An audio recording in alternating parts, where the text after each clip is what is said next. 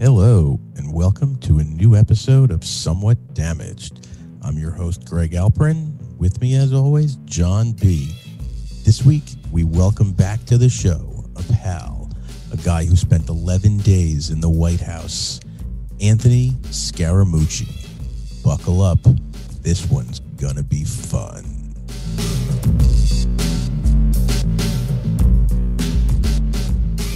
Unhinged. Hey, Oh shit!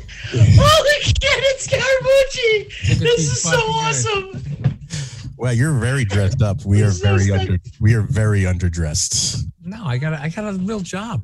I'm not a billionaire like you. Oh my god! How you doing, man? Been a while. I'm doing great. You look great. Everything good? Everything is good. We're we're just living the dream over here. I like the Dude. atmospherics. I like your look well. You look well. I like your Superman poster. Thank you. Yeah, like the, I had to have throw some. I mean, I got this boring office, and I had to throw something up there. You know what I mean? Yeah, But- well, you that's that's not Superman. That's that's Muhammad Ali, isn't it? Yeah, the my Superman's on the other side. See? Ah, yeah, yeah, See? Let me just change this. Thing. Just look at that. Can you see it now? Look at that. Ooh. are you a comic? fancy. Are you just just like Superman, or you're a comic? I like Superman. I'm a big Superman guy. Are you? Yeah. Oh, I got some stuff for you then. Well, here's the thing. I mean, listen, Are listen. you a uh, Superman they, guy? I they just no, put it out though about that Superman is bisexual now. That's awesome. well, I not love that. super. Not I mean, look, I don't care. I mean, do you care about people's sexuality? I could care less. You know, I cares? can care less as well. I think it's a I just great think if you don't be in the closet, that's my thing. You know, if you're gay, get out of the closet, enjoy life. You know what I mean? Who Sure. shit? It's tough for some people to get ripped out. of I the got it. closet, uh, Particularly, pip, p- p- particularly people that are uh, my era. You're born in the 1960s. It's hard for people. You know what I mean? But by 2000, people should get relaxed. You know. Yeah. I mean, as somebody who's uh, still closeted to my parents, yeah, it's still tough because they're from that era. Do you know what I mean? I mean, Oh, I'm so out in my industry. you, you you're out of the closet to your friends, but not your parents. yeah, correct. Okay, but how do, Yeah. how? But I mean, you know, your mother probably knows anyway, though. No, don't you I don't know. She like recently, it's been like she was asking me like all this. She's like, uh, she was asking, she's like, oh, I saw your credit card statement. Like, who are you going out to dinner with all these? And I was like, friends. Yeah. and uh, I kind of I, I don't know if she knows, but like you know, I come from a, a, a, a a Catholic family, Filipino.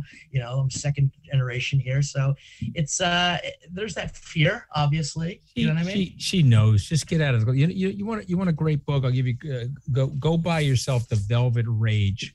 One of my friends wrote that book about living in the closet and the trepidations and the fear. Your mother loves you. Tell her the truth. You know, you got you got raised Catholic, so you probably have anxiety about it. Just tell her oh the my truth. god, yeah, it's worse than Jewish guilt. Right? No, I got it. This is cool. I'm so excited to be talking to you, uh, I'm, I'm, thr- I'm thrilled to be on. You got to call me Anthony. Anthony. and yes, my, Anthony. my my chief of staff is gay. My nephew is gay, and I'm very proud to tell you that with my help, I got them forward on it, and they're living great lives. You know so what I they mean? looking? I mean, what's the deal? What they look like? I Are- mean, are they gotta be- good looking? yeah, Yeah. come on. I mean, that's what, yeah. Bring your chief of staff in. Come on. John, pull it away from your mouth a little bit. Joe, Got it. in here for a second. This guy's still in the closet. I want to.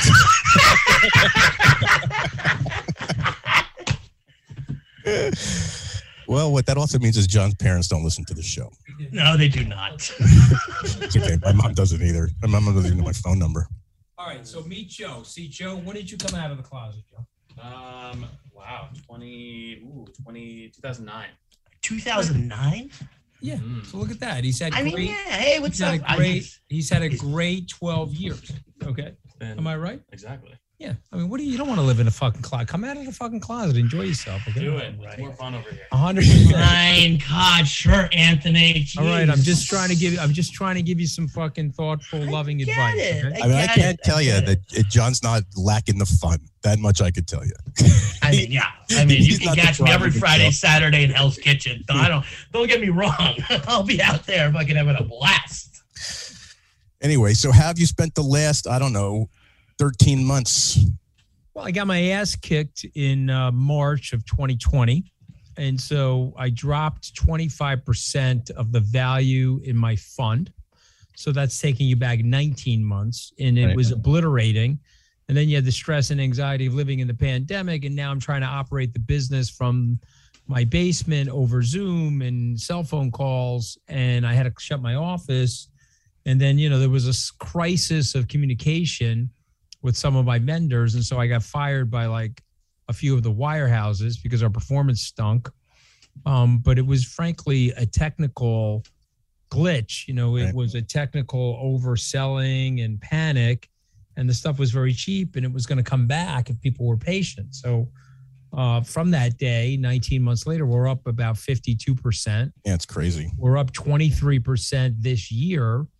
And I think there's learning lessons in that. You know, people that are uh, investors, you got to stay long term. Everybody's a long term investor, guys, until they have short term losses. Totally. When they have short term losses, they set the hair on fire, they run around in a circle, and they drive each other crazy. And you don't you don't want to do that. You know what I mean? What What do you think of um, like the Robinhoods and all you know the couple others and the and the Coinbases that in the last year have exploded with all you know these day trader kind of novice investors? Like, do you, are you of the school that those people ultimately are the ones getting going to get hurt unless they're really smart? I'm in the uh, I'm in the Cathie Wood school, you know, ARK Asset Management. I accept that there's some gamification of trading, but I actually think these people are way more sophisticated than they give them credit for. Now, having Right. said that, some of them will get burned, some of them will hurt themselves. Sure. And uh, you don't need to you don't need to hear this story, but I'll share it with you anyway. I am Mr. Know It All. Okay, you see me? Let me just give you my profile. See? I'm Mr. Know It All. Okay. And I want to set the scene for you. It's 1991. I'm 27 and I have no biochemistry degree, but I am a biotechnology expert. Okay. And so I'm buying call options on a company called Centocor. They're going to cure sepsis and they're going from FDA phase one to phase two. And I got the call options. I think they're going to get to phase two because I'm a Right. genius. sure. So you know what happens? They go to phase two. And I turn my twenty thousand dollars into hundred and twenty thousand dollars. Okay. And now I'm a genius. You know, I know everything that there is to know about biotech.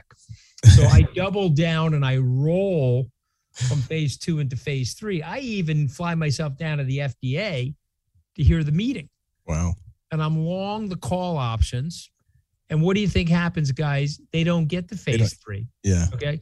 And overnight, my position goes to zero and I get a margin call from Goldman Sachs. They say, well, because of the way the options were sequenced and the leverage you were using, you owe us $50,000. And I didn't have the $50,000. And so I desperately burnt myself Right. and I repaired myself. I got the money. I paid off the margin loan. And it was a better learning experience than going to Harvard or Tufts University or my uncle's motorcycle shop.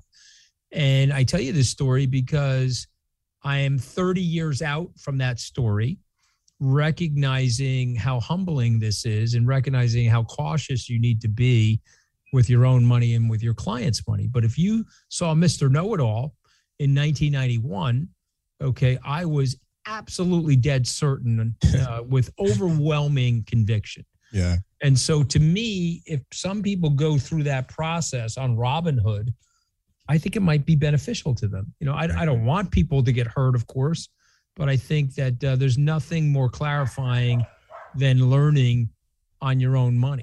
You know, there was there was some fun. I mean, listen, uh, during the pandemic, I mean, the whole idea of uh, you know the the Dogecoin as well as things like uh, you know AMC. I mean, in June, that was able to pay.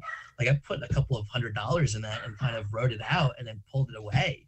And uh, that made some decent money for me. It was better than going down to Atlantic City. I'll tell you that much. And losing my shirt uh, at the Borgata. Yeah, listen, I'm sure, and uh, you know, I think uh, Dogecoin. I think it. Where did it peak? At like a dollar? Or I, I, I didn't. Didn't even follow go to a dollar. Didn't even go to a dollar. That was the I mean, uh, that was the listen, I mean. I mean, you know, I have a uh, position in something called Algorand, A L G O. Sure. Uh, Algorand, I think, has great technical properties, long term sustainability. It is one third the market capitalization of Dogecoin. Uh, no billionaire is tweeting about it. Uh, Mark Cuban and Elon Musk, no one's accepting it right now in terms of buying merchandise in the NBA or anything like that. but I do think that platforms will be successfully run on Dogecoin. I mean, I mean on Algorand. I, I don't know if that's going to happen for Dogecoin. I'm just not as familiar with it. Um, my uh, colleagues had a cute here. puppy on there. That's the only reason I kind of Yeah, went. no, I got it. And there are colleagues here that like Solana. I don't know. I've heard about that. Yeah. I got a, I got a billion dollars in Bitcoin right now at current prices, and I'm hoping that uh, we've got this right. I'm hoping that the secular trend that we see is something that's going to be um, part of our future. You know, I, one of I, my one of my old bosses, his name was James Altucher. He uh, he Yep. he predicted that uh, Bitcoin would be going to a, one Bitcoin would be a million. Do you think that's possible? Well, I know James very well. I want him to be right on Bitcoin, and I want him to be very wrong on New York City. Because you and I both know he wrote an article that New York City was dead. Jerry what? Sein- Who said that? Yeah, Jerry- Jerry- Jerry Seinfeld responded to that and said that uh, you know we're doing just fine, thank you. And I hope. I oh yeah, hope he- Jerry wrote that from the Hamptons. That's Yes. right. That's right. Yes, he wrote yeah, but, but trust me, he's got a beautiful apartment here in the city. Oh, the one on the and- Upper West Side that ho- houses all of his cars that I walk by. Yeah, beautiful. Exactly. There you go. Now, now you know what I'm talking about. Oh, you don't So- know. I have I have beef with Jerry myself as a comedy club owner. All right, but you know, but but here's the thing I would say to you. You know, you must know Mazzelli. Then, do you know Mazzelli? yeah. Yep. Yeah, he's a buddy of mine from Long Island. Um, you know, look, here's here's what I would say to you. You know, I I can't predict the future. I'm hoping people like James can predict the future, but the the future is digital. Uh, the future is if we've improved our phone communications, our ability to communicate each, with each other over Zoom. I was telling somebody this morning in 1985 when I was 21 years old, I was waiting online in Italy in Rome for a phone booth at the post office. And then what would happen is you go into the phone booth and you wait for an AT&T operator and then they tell you, okay, we're to we're to charge you $3 a minute. We're going to connect you to your mother. You ready? I said, yes. And they put the timer on and you hear a beep every 30 seconds. Then the phone goes dead because you gave them the money, you know, at the cashier at the post office. And today you can just go to the Starbucks or the cafe, you log into the internet and you can call your mother for no money. I think that's going to happen to the financial services industry in our lifetime. You know, that 3% spread that American Express and Visa has, uh, their technical properties now, they're going to allow us to do that at no charge, the same way we can do this at no charge, but this was an impossibility in 1985. So, so I think James is going to be right. You know, that's real estate. That's digital real estate. That's irreplaceable waterfront property. And uh, I want James to be right because I'm long a lot of that waterfront property, and so I hope he will be. I, uh, John, what John was going to say something, but he didn't. Um, Go ahead. So- what are you going to say, Joe? Say no, it. no, no. John, I I just see, I sorry, see I it. I see him thinking. I, it, I see I it in didn't his get to head. say anything. I was just No, I excited. I'm excited I to be with you, Anthony. I- I I, mean, I just want to show something real quick. If you guys can see this, this is you and me uh, a couple of years ago. We were at uh, Rabbi Shmuley's house a couple of years Yes. ago. That whole thing, yeah. But I Yeah, remember, you were I, so, I, I told him what an asshole Steve Bannon was. You remember Rabbi. Shmuley defending him? You when remember he me? said that picture of them. oh Right. God. Remember, remember I said that this guy is one of the lunatic antichrists of our time. I, you know, my my singular singular achievement on planet Earth thus far, despite the luck of having my children, was getting Steve Bannon out of that White House. Because when my suicide vest was going off, I reached for that son of a bitch and blew him out the fucking front door. You know, but I remember the Rabbi Shmuley conversation. I like Rabbi Shmuley; he's a nice man but you know he was very misguided on people like Steve. You know, and Steve's an anti-Semite on top of everything else, and I just think that's one of the more funny things about his uh, relationship with somebody like the rabbi. What do you What do you think's going to happen now with him? You think that he's going to a testify, be forced to, or it winds up getting dropped because they don't want to Well, go down the political He's road? he's definitely got the goods on Donald Trump. Definitely, there's something there, maybe related to the Russians or something like that. You don't get a pardon from Donald Trump unless he thinks he's got someone's got the gun to shoot Donald Totally. Trump.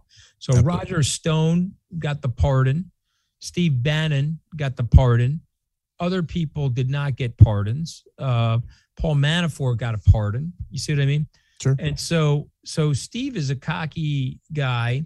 He thinks uh, that he can avoid this subpoena. They're going to hold him in contempt. Remember, he could have gone and just said, "I plead the fifth every five seconds." Absolutely. Uh, the only thing that would have gotten admitted into evidence are the documents. They get admitted into evidence anyway. You have limited Fifth Amendment rights related to your documents, you know, in the discovery of them. So I think he's made, you know, a mistake here. But then again, it's Steve Bannon. He's got a card up his sleeve. When Steve Bannon was arrested in the summer of 2020 on the yacht uh, in the middle of Long Island Sound for absconding money uh, from people to build his quote unquote wall, and he should have gone dead to rights to jail, and Trump pardoned him. I think Steve's got things up his sleeve. I would never underestimate the diabolical cunning nature of Steve Bannon. Should he be in jail? Yes. Do I want him in jail? I do. Not that I wish anybody poorly, but I want to save our society. And people like Steve Bannon are a scourge on our society, and they need to be handled. What what do you think he's got and other people have? I don't, I don't know. It's not fear, right? But like, why are they so intimidated by Donald Trump at this point? That Well, I don't think I don't think Steve's intimidated by Donald Trump. Steve is Steve sees himself as a hand and Donald Trump as his hand puppet. right, Steve, you know, in the book Maestro, he fed all that bullshit to the Bloomberg guy. He was trying to let the Bloomberg guy know that it's not Donald Trump, it's me. I'm the Svengali, right, which is basically a bunch of nonsense. Trump carried everybody, myself included, over the finish line in 2016. And there was one person that beat Donald Trump in 2020. And you guys know who that is Donald Trump. sure, You, you know what a dick bruise is? Let me tell you what a dick bruise is. you take the gun out and you're trying to blow off your fucking left foot and you hit the tip of your, your dick every fucking day. a gun comes out, you shoot the fucking gun, it hits your dick, and then blows off your foot. Okay. And Trump did that every day of 2020. There wasn't Oh a day that went by where he didn't bruise his dick, uh, shooting his dick every day. And so miraculously, he lost the election by a mere 40,000 votes. right. He should have won that election. You know, So- and, and and by the way, if the if the Democrats aren't careful, he's going to win again. You know, they got to get careful. They got to get more vigilant. Right. I so mean- where do you where do you stand in, in all this, right? Because you were obviously a lifelong Republican, and then all this shit happened. I'm a- I'm a garden variety Republican. I'm an Adam Kinzinger, Liz Cheney, Mitt Romney Republican. Right. I am a New Yorker, so I don't. I'm agnostic about people's lives. Okay, I want John to go live a great life. I I I, I want people. I laugh at these conservative Republicans. So let me get this straight. You want a smaller government everywhere but my bedroom. You want a larger government in my bedroom. What are you guys doing? It's Yeah. a bunch of nonsense. Okay, so. I want to end the hypocrisy and I want people to live free. I think it's, uh, you know, life, liberty, and the pursuit of happiness. I don't think that's just for straight people. totally. Okay, I think that's for everybody. And so I believe in diversity. Um, you know, uh, Italians weren't treated well when they came into the country, uh, but we were given a shot. Um, you know, Franklin Roosevelt's cousin, Teddy Roosevelt, he said that we were to be treated as non Caucasian for immigration purposes. In 1904, he passed legislation to say that. Yep. That's fine. I get it. I, I'm not I'm not a whiner or a complainer. I just want a shot. I want an opportunity. I want black and brown people, Asians, you pick the color, sex orientation, the religion. I want everybody to get a fair meritocratic shot. Um, and I think the Republicans are lo- losing their way if they haven't lost their way. They've decided if you're white, we'd like you to vote. If you're not white, we don't want you to vote because black and brown people are now making up a majority of the demography, and we're going to have black and brown people running the government, and we don't want that. So we're going to figure out ways to prevent you from voting. And so I'll tell you what I do want, though. Can I show you something? I, what I tell you what I do want. I want Stacey Abrams to run the Mets. See? because Stacey Abrams, she's a stud. Okay, she's a total boss. Okay, Stacey Abrams got nailed by Brian Kemp and the white supremacists. she probably won the election, but you know the way they counted the votes and all the shenanigans, you know. Right. Um, and so she said, oh, "Okay, I got it. I got it. Black people got to wait online for two days to vote. I got it." And so she did a number on those guys. They weren't ready for Stacey and her organizational skills, and she beat Donald Trump in Georgia. She knocked out the two senators in Georgia. Um, and so that's why they had to go out and sign all of that voter suppression legislation, which sent the All Star game to Colorado. You know, because the the All Star game, Coca Cola, they can't tolerate that. They've got Sure. uh, black and brown people on their boards, and they've got black and brown people running around the baseball diamond. What are you going to do? You're going to tell those people, well, you know, we're we're siding with the white supremacists. Yeah. you know, so well, look at me, look at me, Stacey. If you listen to these guys, if you listen, right here, Stacey, we need help. We'll make sure we get her the note. We'll make sure. yeah, yeah, We'll uh, make sure. John and Greg, please call I mean- Stacey Abrams. We need her to run the Mets. We'll win the World Series. Anthony, how do you feel about those that want to seek public service now? Though, I mean, it's a it's a very. I mean, listen, we've we've pulled back the curtain of uh, of hundreds of years of kind of politics now. Um, what is what is your what is your thoughts to somebody uh, like, for example, Greg right next to me is running for town council. Uh, and we're so excited for him. But like, what would you give him as an advice to kind of uh, to as to be his platform as to as to what he's why he's run- running? It's a full time job, town council, or you can No, do your, no, no, it's a- well, yeah, so it's a different, little bit of a different job, sort of a hybrid job. You know, he's a volunteering probably, and he's probably overseeing you know laws in the town. Yeah. and you know, Greg's a straight up decent human being, and Gre- Greg is well. I mean, let me put it this way: he's authentic. He's authentic. He might okay. be nuts. He might be nuts, but at least He's somewhat damaged. Somewhat Yeah, damaged. He might be nuts and damaged, but you can see him coming a mile away. You know? that was my problem in Washington, right? I, I did that press conference that day. There was probably 50 million people watching. I got off the podium and my phone rang, and I'm not going to tell you who it was, but it's a name you'd recognize. And the guy said to me, That was a disaster. And I said, What are you talking about? I thought it went pretty well. He goes, Oh, no, come on. Are you crazy? You can't talk like that in Washington. You can't tell people the truth of what's going on. I've got I've got congressman calling me. He was an Oppo research for the Republicans. They were like, okay, what do we got on this guy? We got to knock him out of that seat. You know, and so, you know, Greg is going to be ahead of his time because I predict what happens is authenticity will be back in vogue and problem solving and pragmatism will be back in vogue and the polemics that we're witnessing right now will burn themselves out. I don't see this going forever. It's too exhausting and there's too big of an entrepreneurial opportunity as a politician to come in and break the current logjam of nonsense. You know, and so that's what I'm hoping. You know, and we'll see. We're- But my recommendation to Greg is just be himself. You know, and and when he gets the job, don't focus on ideology. Focus on practicality. What is the right thing to do? Not the left or right thing to do. Let's measure these things by right or wrong, as opposed to left and right, and do the right thing. And that's it. And if you Well, do that, it- do that, even if you lose the election, who cares? You know, like- Scaramucci is stumping for you right now. How great! How awesome is that? I well, love it. I, I do want to say this this is my fourth time running, and so far I can't. I, my three times I've come in dead last, okay. second to last. Last time I came in two from because you you win like there's multiple people run and win in, in a district. I lost by two people, so now I think I actually have a so, solid chance to win because in the last 15 months, the district that I'm in Mhm. has had a sig- significant changeover and swing from R to D. Are you guys blue lining? Are you Yeah. blue lining over there? What is Well, blue it- lighting? What does that mean? Uh, it's a, well, well, red lining and gerrymandering the other Oh, way. I see. Re- Oh, I see. Yeah, yeah, yeah. No, Oh, I, what I mean is yeah, that's- the that's with the point. you know the influx of people that have moved into my district from the city and you know basically Manhattan, and then the people that in my district have moved to like Florida and you know Texas, it's just flip flopped the voting register. So it just increased my chances of winning just based on that. So we'll see.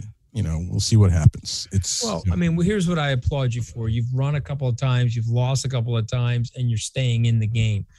And I love that. I think that's exactly where we have to be. You know Yeah. what I mean? I absolutely love that. So, not not to bring it down, but did you like after you know the election in November?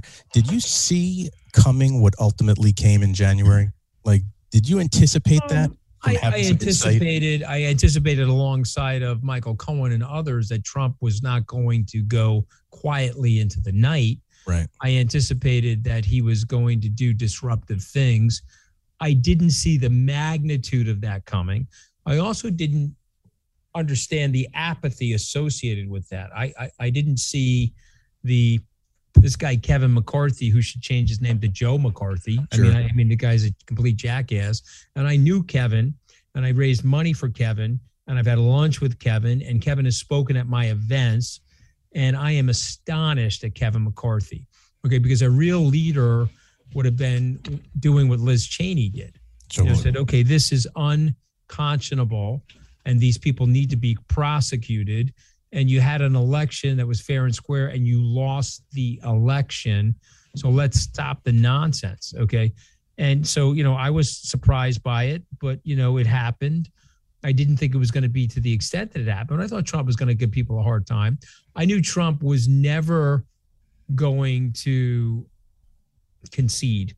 I knew Trump was never going to help Joe Biden. You know, Trump doesn't care about anybody but Trump. And so, you know, there's a vulnerability between election day and January 20th. And you have to help the other team get ready. Bush's team in 2001, they weren't ready because they were fighting it out with Al Gore. Uh, and they probably missed several intelligence briefings. And then lo and behold, we get 9 11. Yep. We've just had a 20 year war that wasted trillions of unnecessary dollars. So, so to me, you know, that's Donald Trump. He don't care about you. He don't care about me. He cares about him, and that's it. He's an asymmetrical guy. And uh, I'll just say this to you: I'm out of politics right now. I mean, I'm back at CNBC. I'm focused on my business. I'm raising money for my funds. I'm I'm developing conferences. I'm on the on, on your show. But I will say this: okay, he runs again. I'm getting right back in there. right. I mean, I think you I'll be in there. I'll be in there. I'll be in there slugging it out because he is a systemic danger to our democracy. He's an awful human being. The the guy that fired me, General Kelly, uh, who's a great American, I've become best friends with him. Um, and and I'll say this to you guys: the only people that spoke up were not affiliated with Trump, meaning they had their own wealth or they had their own careers. Uh, you know, the ass kissers from Goldman Sachs, like Mnuchin and Gary Cohn, they didn't tell the truth sure. but everybody else did. If you were tied to Trump politically or you were making money off of Trump, of course you didn't. But if you weren't, uh, like me, Mattis, Kelly, Tillerson, you know, we all we all did that. You know what I mean?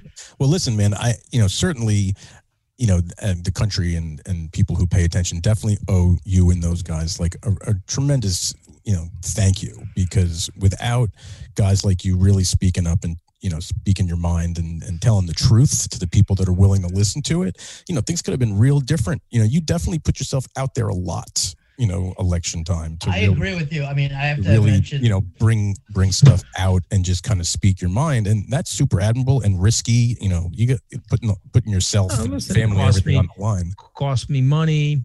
People, uh, you know, cost me. I get death threats. You lose Oh. half the country. I was at an event this morning and someone said, Well, you're you're still on our side, right? You know, the guy's watching Fox News like this and he's unvaxxed and he's, you know, I said, Am I on your side? I'm on America's side. I don't know if I'm on your side. right, Right. I'm on America's side. I'm not gonna split America. The first name of America is United. United. I don't hear this first name being disunited. Mhm. I don't hear the white only states of America or the straight only states of America. I don't hear that. I hear the I mean, United was- States of America. when you know? kind of flipped a little bit not flipped but when you uh after after you kind of uh came I guess out, out and were like, this guy's fucking crazy. Uh, there was a lot of me that was really excited to see somebody like you of your stature to do that, and I was excited. And you know, I am. Uh, I, I I think uh, I think I've said this on the podcast that I'm a Republican as well, uh, but I wasn't a Trump person. I have to agree with you. I am. You know, I love Liz Cheney. You know, I was a big John Kasich fan um, as well. So uh, seeing you kind of like break away from that, that it kind of gave me hope. Um, I do want to ask you a little bit. Uh, I romanticize Washington still. All right. I watch The West Wing. I watch, you know, things like Madam Secretary and shit like that. Was there a feeling when you were in that West Wing and that White House of the history and and the mark that you were making? Can you tell me a little bit about that? Well, well be, be be more specific. What do you well, mean, just John? to walk the halls of it. I oh, mean, okay, yeah, okay. I, I mean, there has to be this I'll- feeling of like amazement that, like, I'll- wow. I'll tell you something that uh, actually humanizes Trump. Okay, as much as I dislike him, he is a human being. And my first day was July twenty first, two thousand seventeen. And after he kicked Bannon and Priebus out of the Oval Office and told them that he knew that they were the leakers and he wanted me to report directly to him because he didn't want Priebus's filth on me. You probably heard some of that at the Rabbi Shmuley event. Um, Trump looked over at me. I looked over at Trump. I looked at him. I looked up at the ceiling. And on the ceiling, fellas, there's a plaster of Paris of the presidential seal on the ceiling. I looked up at it and I said, uh, Mr. President, I said, You're we're sitting here in the Oval Office, you're behind the resolute desk. I said, My heart's going pitter patter a little bit. Um, is your heart going pitter patter or, or has it gone pitter patter? And he was very honest, and I respect that in him. He said to me, Yes. He said, When I first got behind the desk on the first day, I was like, Oh my God, I'm the president of the United States. You know, and he was getting his footing. And then somebody called him from the protocol area and they said, uh, You know, Mr. President, the North Portico, you're in about 10 minutes, sir, you're going to be greeting the Prime Minister of England, Theresa May and he put the phone down. He's like, okay, I'm actually the president of the United States. I got to go greet the prime minister. And he got up and he walked out, right? And what he said to me, and this is human, right? This is human because we're all human. He said, you know, I was nervous. He said, and I know you're nervous, Anthony, but tell, let me tell you what's going to happen. There's so much work to do that this is going to be another office to you in a couple of days. It's just going to be another office. And while it never got old, I'm not suggesting that the intensity of it, you started to forget about the trappings of it. Does that make sense? When you're boarding Air Force One, Right. you see the majesty of it and you're in love with it. But then the see the flip side of it is- Roosevelt room, the blue yeah, room, yeah, and things and, like and, that. You know, and the flip side is you're like, okay, I got to go do a meeting, and I'm going to be in the Roosevelt room. I'm going to do a, I'm going to do a conference call in the Roosevelt room. You see, That's you so see what I mean? yeah, I mean, So- I, I, I or, or I'm standing at the White House press box where presidents have stood, right. and I'm taking questions from the press. So, so to me, yes, I don't want to take away any of the majesty of it, and it'll never get old for me. And I love my country, and I'll always be in awe of it. But I will tell you, what happens is what happens in any place that you ever are. You got to do the work, and once you start doing the work, you're in the throes of it. You know. Yeah. So And of course, I- then I got my ass fired, and then I was that was a heck of 12 days. So 11. It was 11. 11. I love the fact that you're trying to give me extra days. I always use extra days. I just, People I, say I 10, know.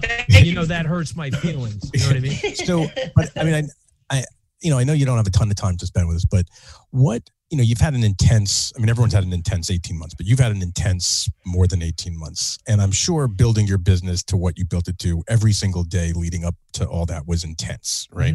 The Mhm. last year and a half has been a little different with intensity. So, what are you doing? To just chill out. I mean, I see guitars, I see comic books and Ali in the background. Like, what do you do to like decompress and just go chill? Is it hang out in the Hamptons and just look at the beautiful water and I've play some five- golf? Smoke? You know, You I'm smoke a little bit? No, no, I don't know, but Ah. sure. I'm sure at least one of my kids is like smoking a fucking plantation. of pot. I I just like to get it down to an acre, but I, I- you know, I don't smoke. I rarely drink. It's not for me. Okay, I'm, uh, I'm, uh, you know, I'm doing what I love. You know, I am a reader. I wrote this book recently, The Sweet Life with Bitcoin, available on Amazon. And by the way, it's an international bestseller. If you don't believe me, I could take you into the warehouse over here where I bought it. One of them, right? I don't think anyone ever bought one of my books, but you know, I write, I do podcasts, I go on lecture tours. Uh, I spoke by Zoom in Australia last night. Um, I'll be in the Middle East this coming week, Wow. um, and I have to leave shortly because I have to go get a COVID test related to that. Right. And you know what I would say to you guys is I'm doing exactly what I want to be doing. Uh, David Rubenstein is a friend of mine. He used to be the CEO of Carlyle. He's now retired. I visited him on the island of Nantucket a few years back, and he had this beautiful house on the bluff. And I walked up to the front door of the house to ring the bell, and there was a sign on the house that said, "Rather be working." and I laughed because here it is, this beautiful multi-million dollar house on the bluff overlooking the Atlantic Ocean. Right. But this guy's letting you know, hey man, you know, I like working. yeah. You know, and and I I like working. You know, I like being here. I like collaborating with this team. I like uh, seeing if I can help my employees uh, scale their lives and their make them more money and give them more professional growth. And I like doing that for myself. You Right. know, and I accidentally got into the politics because remember I didn't have a network. You know, I grew up in a blue collar neighborhood, so my entree into the very wealthy was through the political scene. Right. I was writing checks for Rudolph Giuliani in 1989 when he lost that election. I wrote him a $250 check, you know. Yep. But I liked Rudy back then. He's gotten crazy today, but you know, the point being is that like that opened the door for me. I didn't I I, I made too big of a leap from entrepreneurship into the political spotlight, which was ill ill suited for me, you know, and I have to own that. You know, that's a lesson for your listeners and for your viewers. Don't don't let your pride and ego get in the way of the decision making. You know, you know, don't don't do that to yourself because when it happens and you oh, you know, my wife hated Donald Trump almost as much as Melania hates him. I mean, and that's a, that's like way up there, you know. And she told me not to do it, Yeah. you know, and I She did. and Wow. I and I didn't listen. You know, and that's my pride. That's my ego. That, that's me saying, oh, you know, I'm a blue collar kid. I built a couple of successful businesses. I went to Tufts and Harvard Law School. I'm going to go work for the American president. Yeah. But he's a nut job. You know what? I'm going to choose to override that because I want it to fit my narrative. Does that Totally. make sense to you Oh, guys? 100%. And I have Absolutely. to, I have to own that, and I'll, I'll own that for the rest of my life. But I also like talking about it because there's someone listening to your podcast, and I would rather them learn that from me than have to go through the torturous situation that I went through in 2017. You know, Yeah. It's fun to talk about now, but let me tell you, when I was getting fired and lit up by the press and pilloried on the late night comedy and rolled in broken glass, it Oh, wasn't. you were great. You were great material for a It- lot of people. It, it wasn't. let you know that. yeah, of course. It, but it wasn't easy. Right. I mean, I want I want to just kind of swing this a little bit. Let's let's get out of this. But we, we talked, you know, you like to work. You're regularly Iacocca here. But what about food, Anthony? You're an Italian American. I mean, what are we talking about on a Sunday here? What what's what's what's what's on the buffet at the Scaramucci house? Well, I love everything, you know. So I'm a carb, I'm a carbohydrate addict, you know, and I love everything. Um, but I would say to you that my family of origin, it was pasta and meatballs 1 p.m. Sunday. Yep. 1 same. p.m. And I would say my current family, it's 5:30 at the local restaurant Sunday. You know what I mean? And Did you and miss and that's anything? just- Is it, no, I mean, is there the- home the cooking that you miss? is- no, the you know the the point being is we do. My wife is a great home cook, but Sundays are now probably eat out day, and probably the week Mm. is probably cooking in. But you know, for me, I love everything, and uh, when I go to Rao's up uptown, up on in East Harlem, and you know, I don't have a table there, but sometimes my friends will lend me one of their tables. I have to tell you, I feel like I'm in my nana's kitchen. You know, it, Yeah. it, it smells the same, it tastes the same. You know, and it, and it's a great it's a great thing to do. And so, yeah, no, I love food. I'm obviously uh, could always drop a few pounds, but the flip side of it is, you know, you're Italian. You know, remember this, okay? I'll leave you guys with this one thought from Mel Brooks. Relax. None of us are getting out of here alive. That's the truth, right? It's We gotta 100% enjoy it. And my man, John, listen to me. yes. Live your true self, my man. If you get one thing from me, right or wrong, I'm living my true self. I own my bullshit. I am who I am. I don't try to be somebody that I'm not. And uh, and I get the pressure on you. Trust me. I have a lot of empathy for the pressure on you. Uh, but I'm reaching out to you to tell you live your true self, because if you live your true self, you're going to be infinitely happier, just like that kid behind me who walked on stage here uh, and he's a very close personal friend of my son's. and I love that kid to death. He's the hardest working guy I know, and he's happily engaged to his boyfriend, and he's living his true life the way he was designed. You know, it wasn't. I didn't choose my sexuality. I have an outdoor plumbing fixture. I like indoor plumbing. But I didn't fucking choose that. Okay, you know, I could have ended up liking out outdoor plumbing. Who the hell knows? I've- know, I haven't heard that never one. That's good. You know, I but like you know, that. but but but that's me. I don't. Yeah. But you, I'm not. I don't think anybody should judge me for that proclivity. That's part of my biological design. You know, any more than anybody should judge anybody else for their their proclivities. Anyway, you don't need to hear that shit from me, but I'm saying it to you. Appreciate it. I'm saying it to you out of a lot of love. Thank you. I'm saying it to you with a lot of compassion for you. All right. I appreciate it, my friend. Thank All you right, so guys. much. You guys be Thanks. well. Thanks, Anthony. right. you too. Hopefully, we'll do this again. yeah, for Sounds sure. good. All right. God bless. Bye-bye. Later. Safe trip.